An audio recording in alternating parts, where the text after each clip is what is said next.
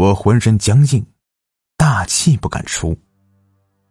正思索自己怎么会在这里的时候，那一台黑白电视机却忽然切换了画面，原先的鲜血也同时消失不见。这一次，是一个人背对着屏幕站在一片空旷的泥地里，手持一把铲子，慌慌张张的挖着泥土。那人身穿灰色羽绒服，脚穿一双旧皮鞋，是现代的打扮。但在他回头环顾之时，我看清了他的脸，一张涂满了白色颜料的脸。是刚刚系列的男子。那男子挖好了大坑，伸手揪出被尸首打死的母亲尸体，扔了进去，填上泥土，又封上水泥，贴一层地砖在上面。再最后，他又搬了一张床，压在上面。那地砖，那床，和我房间的一模一样。空气骤然冷了下来，屁股下面的床吱呀响了一声，身旁两个人似乎同时在向我慢慢靠近。借着余光，我隐约看见两团黑影缓缓的贴向我的面部，两只耳朵率先察觉到了危险，耳尖感觉就像是露在外面的两只猪耳朵，准备让人冷不丁的咬上一口。我想站起来。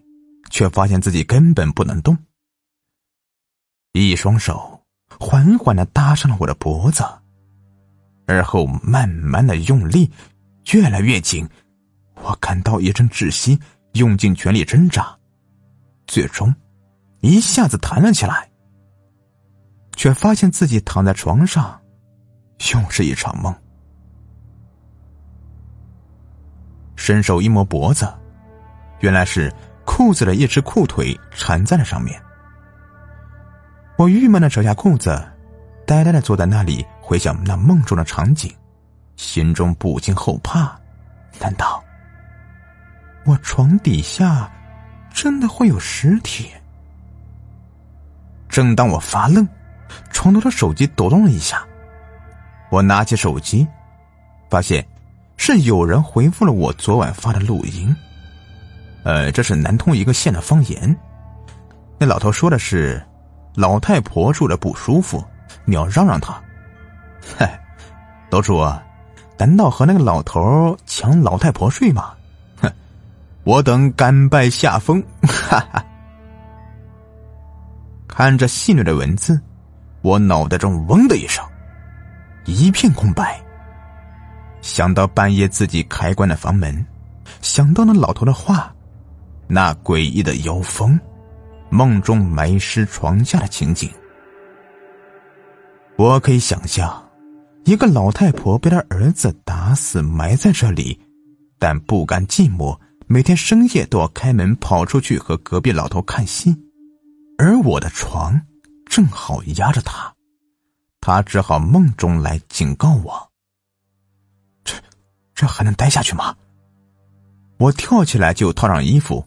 拿了钱包、手机，像逃命似的冲了出去。在外面晃悠了半天，原本慌乱的情绪逐渐平息。中午随便吃了口饭，我跑到公安局门口想去报警，但转念一想，没有证据，恐怕没人相信我，只怕当我是个神经病吧。我原本可以一走了之，但不知为何，心中始终难以放下。于是，到市场买了个小锤子、簪子和小铲子，趁着下午阳气重，又回到了屋里。我对着床下的几块瓷砖敲打了一番，挑了一块自认为是比较松的，竖起戳子，拿起小锤就开始砸。因为怕别人听见，我的进度十分缓慢。可谓是偷偷摸摸一个多小时，才撬开了一块瓷砖。而后又花了一个多小时，将下面的水泥砸出一个半米长宽的坑。拿起小铲子，一铲一铲的将泥土挖出，我的内心随着深度的增加而颤抖。不知何时开始，我鼻息间似乎闻到了尸臭。我不知道是真的有这个味道，还是我的臆想。挖了将近一米，依然没有发现什么。就在我以为这一切都是自己吓自己的时候，随着一声塑料袋似的声响，下一铲子我就碰到了软软的又很有弹性的东西。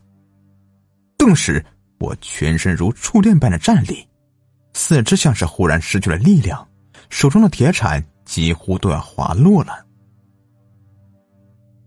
我平定心情，深吸了一口气，撩开了泥土。